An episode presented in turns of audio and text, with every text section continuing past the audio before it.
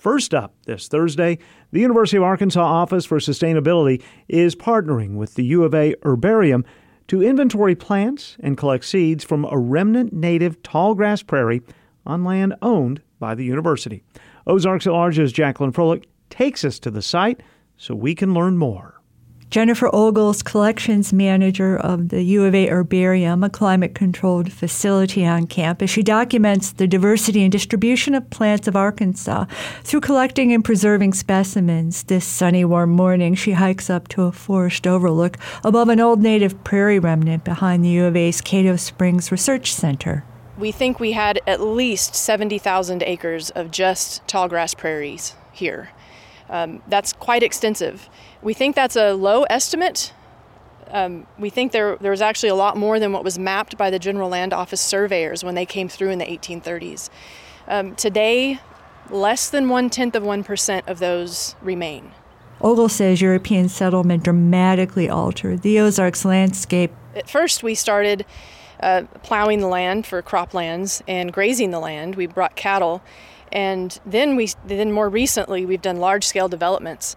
Prairies are prime development areas and so they're the they're the areas they're flat, they're easy to develop. Ogle says Ozark native prairies produce an abundance of plant species on which insects and wildlife specialists thrive.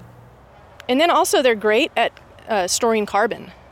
Grasslands store about two thirds of their biomass below the soil so that when a fire comes through, only about a third of that biomass is burned. And so when we think in terms of wildfires, as it's happening um, extensively in the West, if a, if a forest um, experiences a wildfire, they lose about two thirds of their biomass because so much of their, their bodies are above ground. But when a grassland burns, it's much less detrimental and much less carbon is released into the atmosphere because so little of their biomass is above ground. Ogle is aware of efforts to preserve and restore remnant prairie parcels in Arkansas. There is a lot of work being done to restore existing grasslands, prairies. Um, different state agencies and federal agencies are focusing on grasslands right now. Um, it, they're such so vitally important to some of our declining pollinators and birds that we're, we're paying special attention to these, uh, including the northern bobwhite and the monarch butterfly. She's been taking inventory of land surrounding this remnant prairie. So, historically, we know that about 4,000 or so acres of continuous prairie was mapped from where we're standing north to the southern edge of the university, west to Kessler, and south wrapping around around the airport, Drake Field. That's a pretty big piece. And where we're standing right now is just about four and a half acres, and that's it. There are little pockets of prairie still remaining. This prairie in particular shows some real potential because there are so many species that are native to this region, native to a prairie too, that we've been identifying.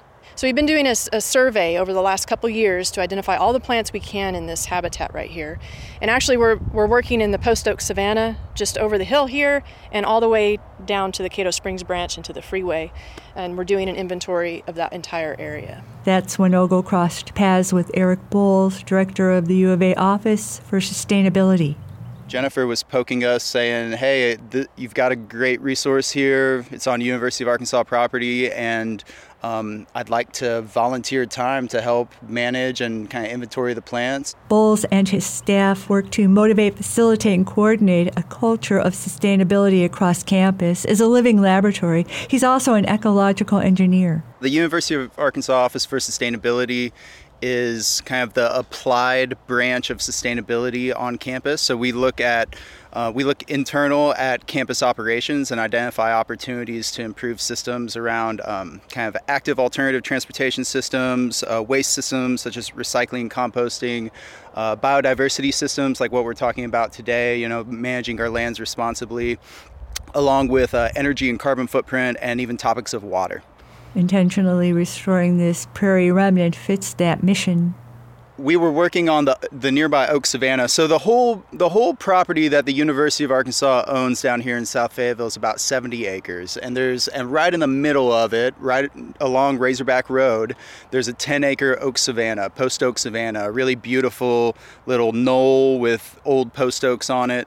And we were highlighting that as a feature that we really wanted to um, preserve and take care of and and restore.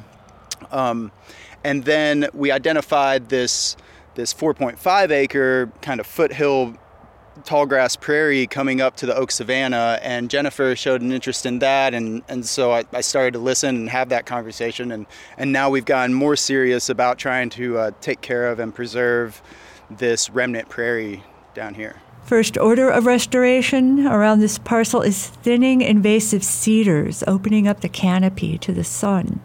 In this area where we're standing, we had uh, Northwest Arkansas master naturalists come in. Uh, they're they're a great group, and several of them are trained to use trained and certified to use chainsaws. And so two of them came in and cut a bunch of the cedars down, and I was on the drag crew, so I got to drag cedars out into piles and then we used a, a, chipper to shred all the all the material up. So we've done that one time. We're also we've conducted a controlled burn. You conducted a controlled burn in the savannah. We're hoping to do something similar here as a management tool. Uh, we'll also be targeting the tall fescue that is growing in a lot of that um, in a lot of this prairie. We'll be targeting that to get rid of that this winter. We've um, gotten a lot of support from a lot of groups. Uh, Ozark Ecological Restoration Incorporated has helped us with the prescribed burn. Um, the Nature Conservancies come out and helped consult with, you know, with the strategy. Um, campus campus facilities management and planning and design have been critical to, to getting this all off the ground as well as the Northwest Arkansas Trailblazers have been essential to um, helping fund some of the restoration work. The City of Fayetteville is also pitching in, picking up tons of invasive species material for processing and compost. Removing invasives will allow flowering native milkweeds and indigos, blazing star, ashy sunflower, as well as native grasses to flourish t- tall grasses such as Indian grass and big blue stem. I mean, the blue, big blue stem's eight feet tall and has roots 12 feet underground. It's a really noteworthy plant.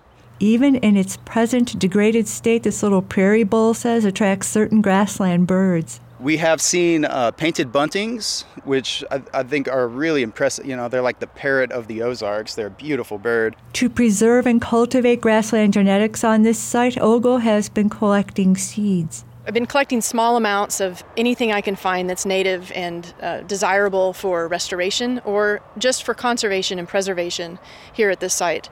And then this year we ramped up efforts. Uh, I started working with Eric to engage volunteers to come out and also collect with me. And so, what that looks like is we, we do an event a couple hours, we'll get people out here to collect a target species. I'll take that seed back to the herbarium and clean it by hand. It's still a relatively small amount, so it's easy to clean by hand. And then, what I do with that seed is I put it in the refrigerator for storage um, at a certain temperature. And the seed that we collected this year is going to be going to a horticulture class next year. We're working with the horticulture department as well they're going to be growing as a project all, a lot of this seed into plugs for us. And so the seed that was collected from this little remnant prairie will be grown into plugs by students and then planted on the savanna next year. Come spring, volunteer days will be hosted to groom out invasive species on this as yet unnamed prairie parcel, Boles says, and adjacent oak savanna other prairie ecosystems under restoration in our region include Woolsey Wet Prairie, Wilson Spring Preserve, and Dead Horse Mountain in Fayetteville, Chesney Prairie Natural Area in Benton County, and Baker Prairie in Boone County. For Ozarks at Large, I'm Jacqueline Froelich. We've posted links to both the U of A Sustainability Center as well as the herbarium managed by Jennifer Ogle, who is co author of Trees, Shrubs, and Woody Vines of Arkansas. This is Ozarks at Large.